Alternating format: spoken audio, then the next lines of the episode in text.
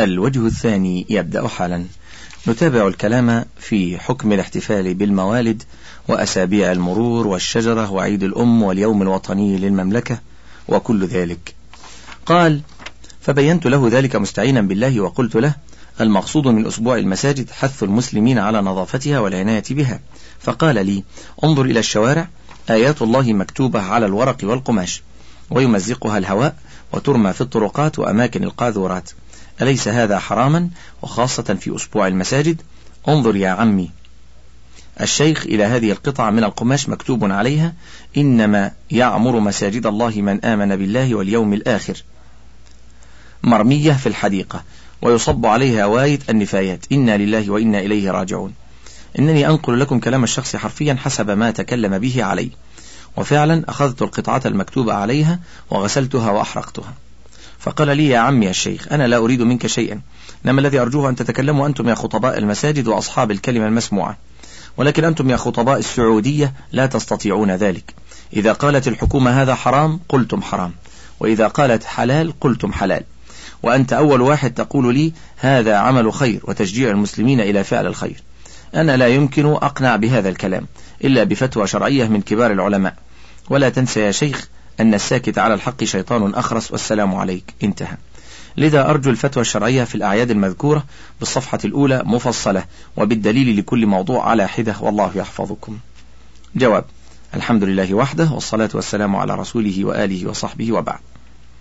العيد اسم لما يعود من الاجتماع على وجه معتاد إما بعود السنة أو الشهر أو الأسبوع أو نحو ذلك.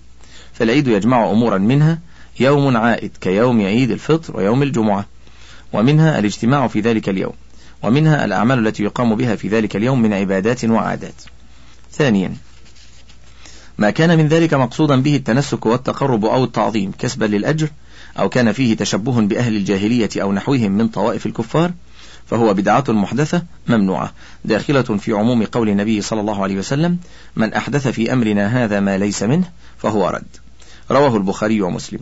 مثال ذلك الاحتفال بيوم بعيد المولد وعيد الأم والعيد الوطني. لما في الأول من إحداث عبادة لم يأذن بها الله وكما في ذلك التشبه بالنصارى ونحوهم من الكفرة. ولما في الثاني والثالث من التشبه بالكفار.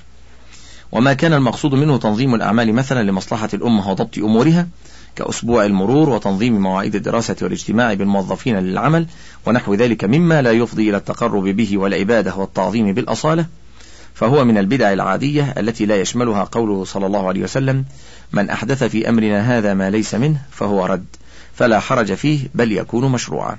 وبالله التوفيق وصلى الله على نبينا محمد وآله وصحبه وسلم. أنواع من البدع.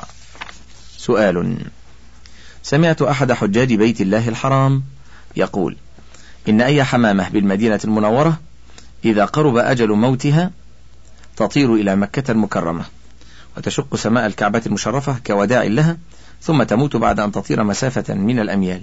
فهل هذا صحيح أم لا؟ أفيدونا. جواب الحمد لله وحده والصلاة والسلام على رسوله وآله وصحبه وبعد. ليس لحمام المدينة ولا لحمام مكة ميزة تخصها دون غيرها من الحمام سوى أنه لا يجوز صيده ولا تنفيره محرم بالحج أو العمرة أو غير محرم ما دام في حرم مكة أو في حرم المدينة. فإذا خرج عنهما حل صيده لغير المحرم بالحج أو العمرة كسائر الصيد.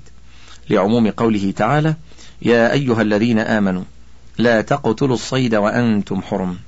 ولعموم قوله صلى الله عليه وسلم إن الله حرم مكة فلم تحل لأحد قبلي ولا تحل لأحد بعدي وإنما أحلت لي ساعة من نهار لا يختلى خلاها ولا يعضد شجرها ولا ينفر صيدها. الحديث رواه البخاري. وقوله صلى الله عليه وسلم إن إبراهيم حرم مكة وإني حرمت المدينة ما بين لابتيها. لا يقطع عضاهها ولا يصاد صيدها. رواه مسلم. فمن ادعى أن أي حمامة بالمدينة المنورة إذا دنا أجلها طارت إلى مكة ومرت بهواء الكعبة فهو جاهل. قد ادعى شيئا لا أساس له من الصحة. فإن الآجال لا يعلمها إلا الله. قال الله تعالى وما تدري نفس بأي أرض تموت. ووداع الكعبة إنما يكون بطواف من حج بطواف من حج أو اعتمر حولها. فدعوى أن الحمام يعلم دنو أجله وأنه يوادع الكعبة بالطيران فوقها. دعوى كاذبة لا يجرؤ عليها إلا جاهل يفتري الكذب على الله وعلى عباده. والله المستعان. وبالله التوفيق وصلى الله على نبينا محمد وآله وصحبه وسلم. سؤال ما حكم خلع النعال عند التحية في الشريعة الغراء؟ لأن بعض العلماء يبيحون ذلك ويستدلون بقوله تعالى في سورة طه عند قوله فاخلع عليك وهل هذا صحيح؟ الحمد لله وحده والصلاة والسلام على رسوله وآله وصحبه وبعد. لا يجوز اتخاذ خلع النعال عند التحية سنة وشرعا في الدين.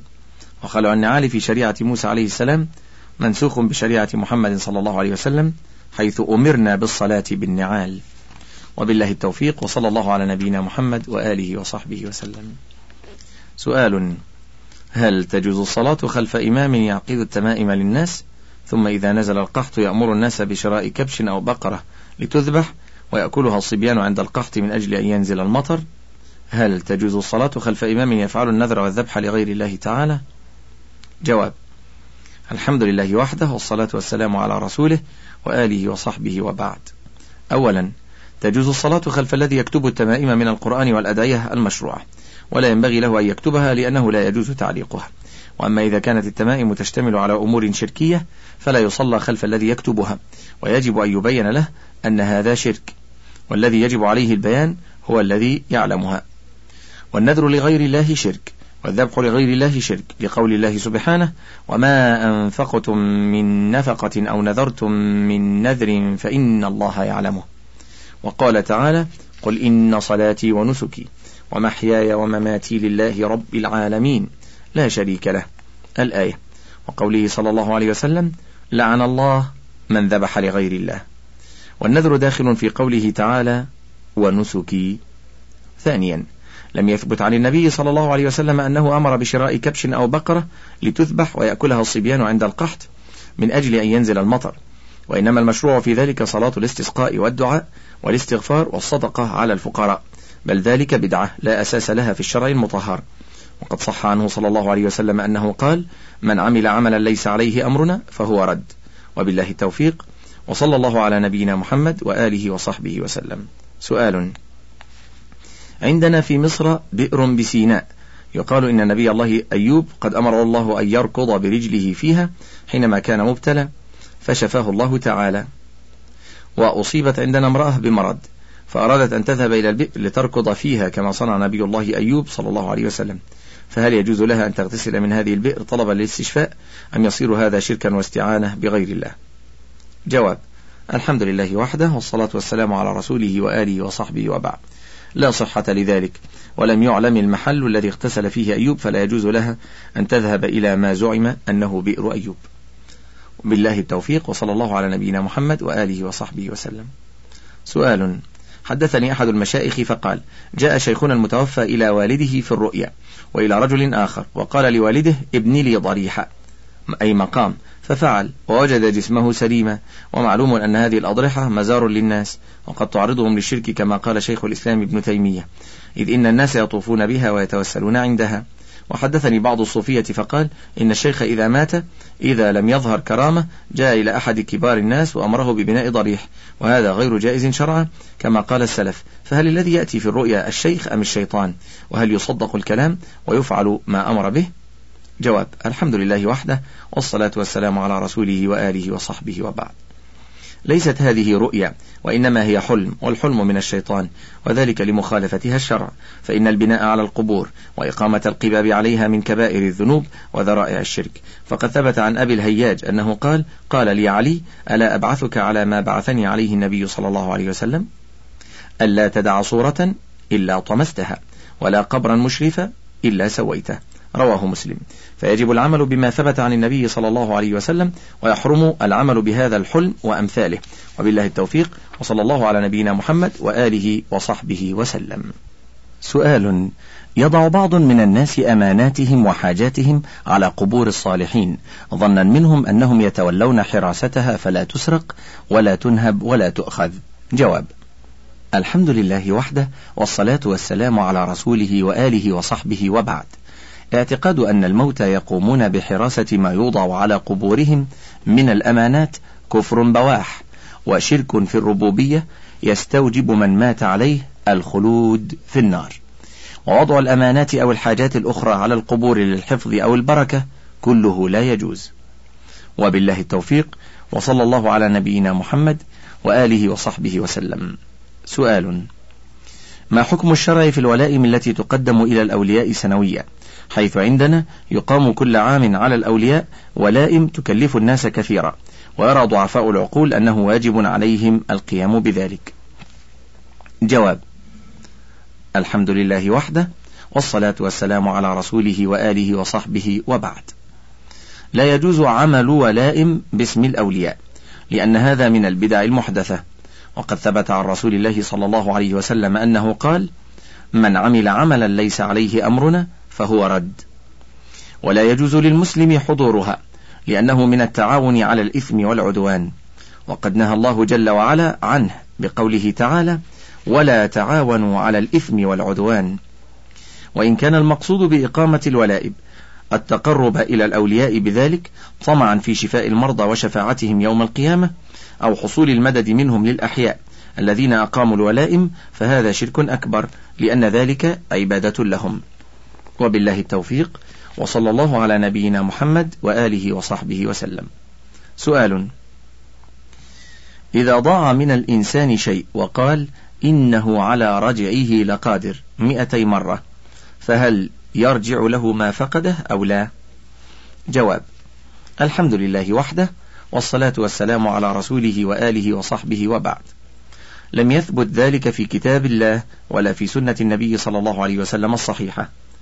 ولا هو من الأسباب العادية التي يسترجع بها المفقود بل هو من استعمال القرآن في غير ما أنزل من أجله مع ما في ذلك من التحديد بعدد والتحديد به أمر توقيفي لا يعلم بالعقل.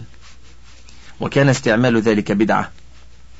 وقد ثبت عن النبي صلى الله عليه وسلم أنه قال من أحدث في أمرنا هذا ما ليس منه فهو رد رواه البخاري ومسلم. وبالله التوفيق وصلى الله على نبينا محمد وآله وصحبه وسلم. سؤال ما مدى صحة قولهم؟ علي كرم الله وجهه.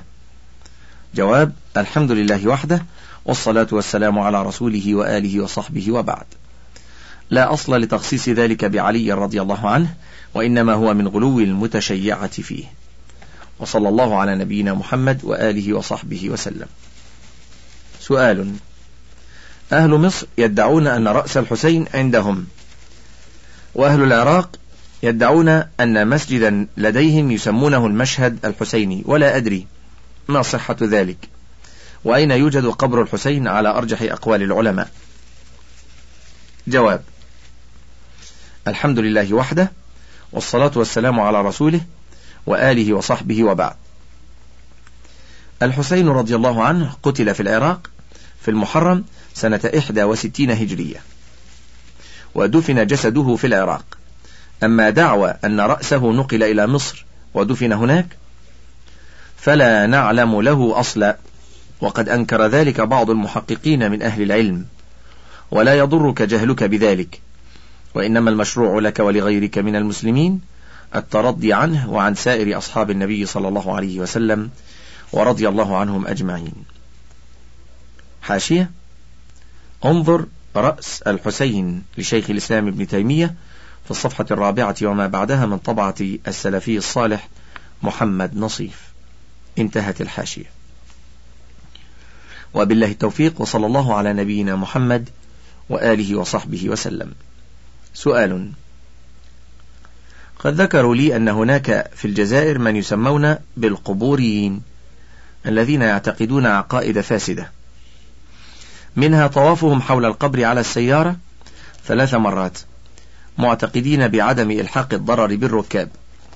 ومنها دعاء إمام في الحجر التي يجعلها وسادة للميت. ويقرأ في دعائه إنك يا فلان تأتيك هذه الأسئلة ويذكرها ويقول إذا سئلت فأجب بهذه الأسئلة ولا تعجز عن الإجابة فتكون من الهالكين. وإذا أجبت عنها ضمنت لك الجنة ووفقت إلى الصواب إلى آخر معتقداتهم. المطلوب ما حكم فعلهم هذا؟ وهل تجوز الصلاة وراءهم والمعاملة معهم مع الاضطرار؟ وبالعكس. جواب الحمد لله وحده والصلاة والسلام على رسوله وآله وصحبه وبعد. ما ذكرته من أفعالهم من البدع الممنوعة شرعا. وطوافهم حول القبر منكر وشرك. وبالله التوفيق وصلى الله على نبينا محمد وآله وصحبه وسلم. سؤال أنا مسلم عن أب وجد وأيضا من قلب وإيمان وعمل. أعمل لكل ما نص به الإسلام إلا ما أجهله. لي صديق من الإخوة المسلمين ولي صديق في الطريق العلوية المنتسب لشيخ ابن علوة المستغني. الذي ملك عدة زوايا أي مساجد الزهد وغيرهم في طريق حمداوة الذين يلعسون النار ويسحرون الحلوة. وكذلك طريق عساوة. عملهم يداعبون الحياة ويسحرون ويبيعون الحجوب. تقيهم أي تقي الناس من الحياة. وتمنعهم من ضرب الجن و و و إلى آخره. ولي أخ مناضل في حزب جبهة التحرير الوطني وآخر في الكشافة الإسلامية. أي طريق أي طريق الأصح من هذه الطرق؟ وهل ما تعمله هذه الطرق ومتخذو هذه الطرق يجازون أم يحاسبون؟ وما الدليل؟ أنا مع هؤلاء لا أعرف من هو الصحيح ومن هو الخاطئ. دلوني على الصواب. وهذا يرجع لعدم تمكني في الفقه الإسلامي. أو أن ترشدوني لما فيه الخير من هذه الخرافات إن كانت خرافات. جواب الحمد لله وحده والصلاة والسلام على رسوله وآله وصحبه وبعد. الطريقة الصحيحة هي طريقة الإسلام التي جاء بها كتاب الله تعالى وبينها رسوله محمد صلى الله عليه وسلم من الإيمان بالله وملائكته وكتبه ورسله واليوم الآخر. والإيمان بقضاء الله وقدره خيره وشره حلوة ومره. والشهادة لله بالوحدانية ولرسوله بالرسالة إلى الناس أجمعين. وإقام الصلاة وإيتاء الزكاة وصوم رمضان وحج البيت أي البيت الحرام والأمر بالمعروف والنهي عن المنكر والاجتهاد في نصرة دين الإسلام والصبر على الأذى في سبيل حمايته ونشره ولزوم جماعة المسلمين والحب في الله والبغض في الله ونحو ذلك مما جاء في القرآن وفي سنة الرسول عليه الصلاة والسلام. فمن كان على هذه الطريقة فطريقته هي الصحيحة. ومن كان موافقا لشيء منها ومخالفا لآخر منها ففيه من الخير والصواب بقدر ما وافقها فيه. ومن الخطأ والشر بقدر ما خالفها فيه. أما السحر وكتابة الحجب وتعليق التمائم والكهانة فكلها لا يجوز. سؤال ما حكم حمل الجنازة مع أناشيد البردة للبوصيري وأكل طعام أهل الجنازة؟ جواب قراءة قصيدة البردة أو غيرها من قرآن أو أناشيد أمام الجنازة بدعة محدثة فهي ممنوعة. لقول النبي صلى الله عليه وسلم من أحدث في أمرنا هذا ما ليس منه فهو رد. وفي رواية من عمل عملا ليس عليه أمرنا فهو رد. وبالله التوفيق وصلى الله على نبينا محمد وآله وصحبه وسلم. بدع من تسمى بخادم الحجرة النبوية وأمثاله. سؤال. مضمون السؤال أنه وصل إليه ورقة.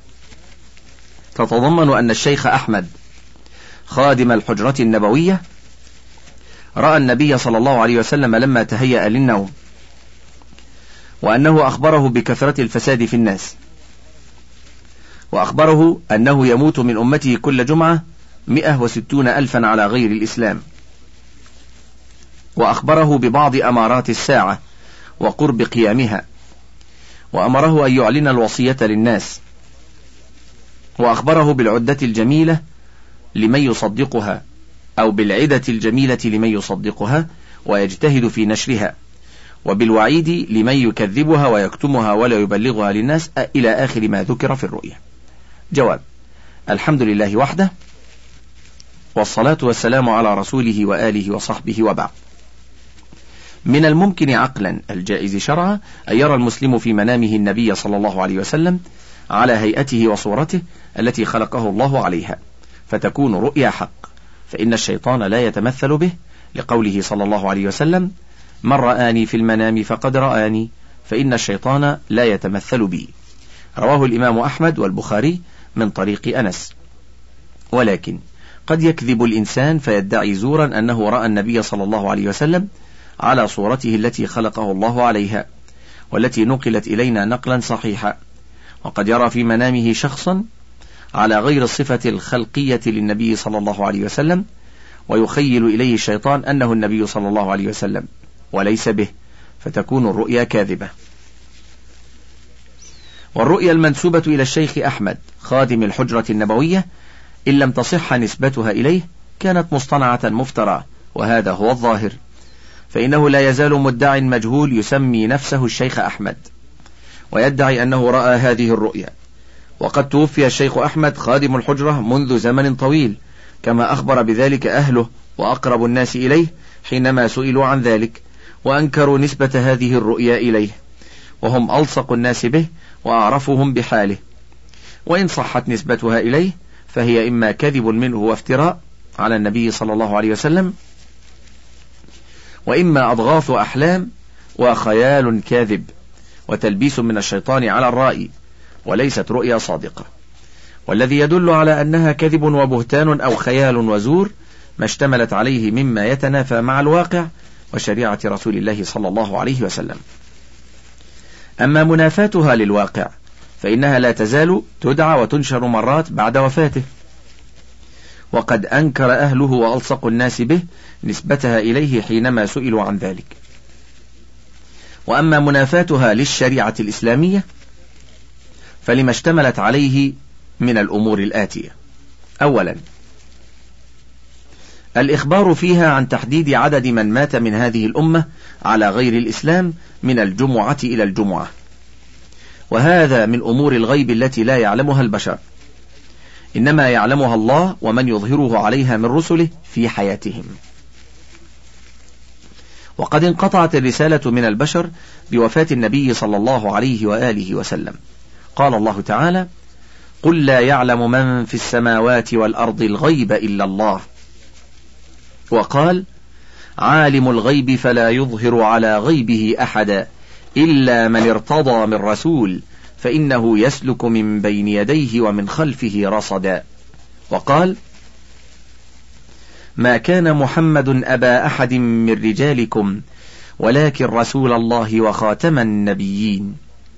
ثانيا إخباره عن النبي صلى الله عليه وسلم أنه قال له أنا خجلان من أفعال الناس القبيحة ولم أقدر أن أقابل ربي والملائكة فإنه من الزور والأخبار المنكرة لأن النبي صلى الله عليه وسلم لا يعلم أحوال أمته بعد وفاته. بل لا يعلم منها أيام حياته في الدنيا إلا ما رآه بنفسه أو أخبره به من اطلع عليه من الناس أو أظهره الله عليه. فعن ابن عباس رضي الله عنهما قال خطب النبي صلى الله عليه وسلم فقال إنكم محشورون إلى الله حفاة عراة غرلا. ثم قرأ كما بدأنا أول خلق نعيده وعدا علينا إنا كنا فاعلين. إلى أن قال إلا أنه يجاء برجال من أمتي فيؤخذ بهم ذات الشمال فأقول يا رب أصحابي فيقال لا تدري ما أحدثوا بعدك. فأقول كما قال العبد الصالح وكنت عليهم شهيدا ما دمت فيهم. فلما توفيتني كنت أنت الرقيب عليهم وأنت على كل شيء شهيد. فيقال إن هؤلاء لم يزالوا مرتدين على أعقابهم منذ فارقتهم. رواه البخاري. وعلى تقدير أنه يعلم أحوال أمته بعد وفاته فلا يلحقه بذلك حرج ولا يصيبه من وراء كثرة ذنوبهم ومعاصيهم إثم ولا خجل. وقد ثبت في حديث الشفاعة العظمى أن أهل الموقف كفارا ومسلمين يستشفعون بالأنبياء واحدا بعد آخر حينما يشتد بهم هول الموقف فيعتذر كل منهم عن الشفاعة لهم عند الله. ثم ينتهي أهل الموقف إلى النبي صلى الله عليه وسلم. فيسألونه أن يشفع لهم عند الله فيستجيب لهم. ولا يمنعه من الشفاعة لهم كثرة معاصيهم أو كفر الكافرين. ولا يخجل من ذلك بل يذهب فيسجد تحت العرش. ويحمد ربه ويثني عليه بمحامد يعلمه إياها. حتى يأمره أن يرفع رأسه وأن يشفع لهم. وبعد ذلك ينصرفون للحساب والجزاء. ولم يمنعه شيء من ذلك من رقاء ربه ومقابلة الملائكة ولم يلحقه منه عار. ثالثا إخباره بالجزاء العظيم الذي يترتب على كتابة هذه الوصية ونقلها من محل إلى محل أو من بلد إلى بلد وتعيين جزاء الأعمال وتحديده من الأمور الغيبية. التي لا يعلمها إلا الله وقد انقطع الوحي إلى البشر بوفاة خاتم الأنبياء عليه الصلاة والسلام. فادعاء العلم بذلك باطل وقد ادعاه الشيخ المزعوم حيث قال في الوصية المكذوبة ومن يكتبها ويرسلها من بلد إلى بلد ومن محل إلى محل بني له قصر في الجنة. وقال ومن يكتبها وكان فقيرا أغناه الله أو كان مدينة قضى الله دينه. أو كان عليه ذنب غفر الله له ولوالديه فهو كاذب في ذلك.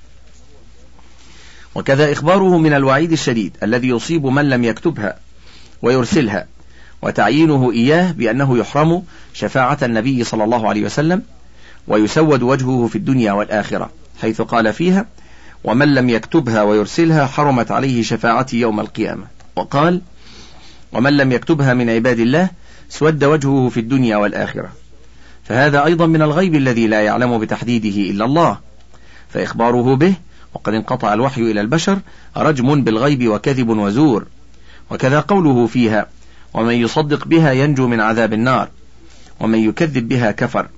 فهذا أيضا زور وبهتان فإن التكذيب بالرؤيا الصادرة من غير الأنبياء لا يعد كفرا بإجماع المسلمين. رابعا إن كل ما أخبر به من الوعد والوعيد على سبيل التعيين والتحديد يتضمن تشريعا بالحث على كتابة الوصية وإبلاغها ونشرها بين الناس للعمل بها واعتقاد ما فيها رجاء المثوبة التي حددها ويتضمن تشريع تحريم كتمانها والتفريط في إبلاغها ونشرها والتحذير من ذلك خشية أن يحيق بمن كتمها أو فرط في نشرها ما أخبر به من الوعيد الشديد بحرمانه من الشفاعة واسوداد وجهه. خامسا عدم التناسب بين ما أخبر به من الجزاء والأعمال، وهو دليل الوضع والكذب في الإخبار إلى غير هذه الأمور من الأكاذيب، فيجب أن يحذر المسلم هذه الوصية المزعومة ويعمل على القضاء عليها. وبالله التوفيق وصلى الله على نبينا محمد وآله وصحبه وسلم. انتهى الشريط الواحد والثلاثون من فتاوى اللجنة الدائمة وهو الأول في المجموعة الرابعة وله بقية على الشريط الثاني والثلاثين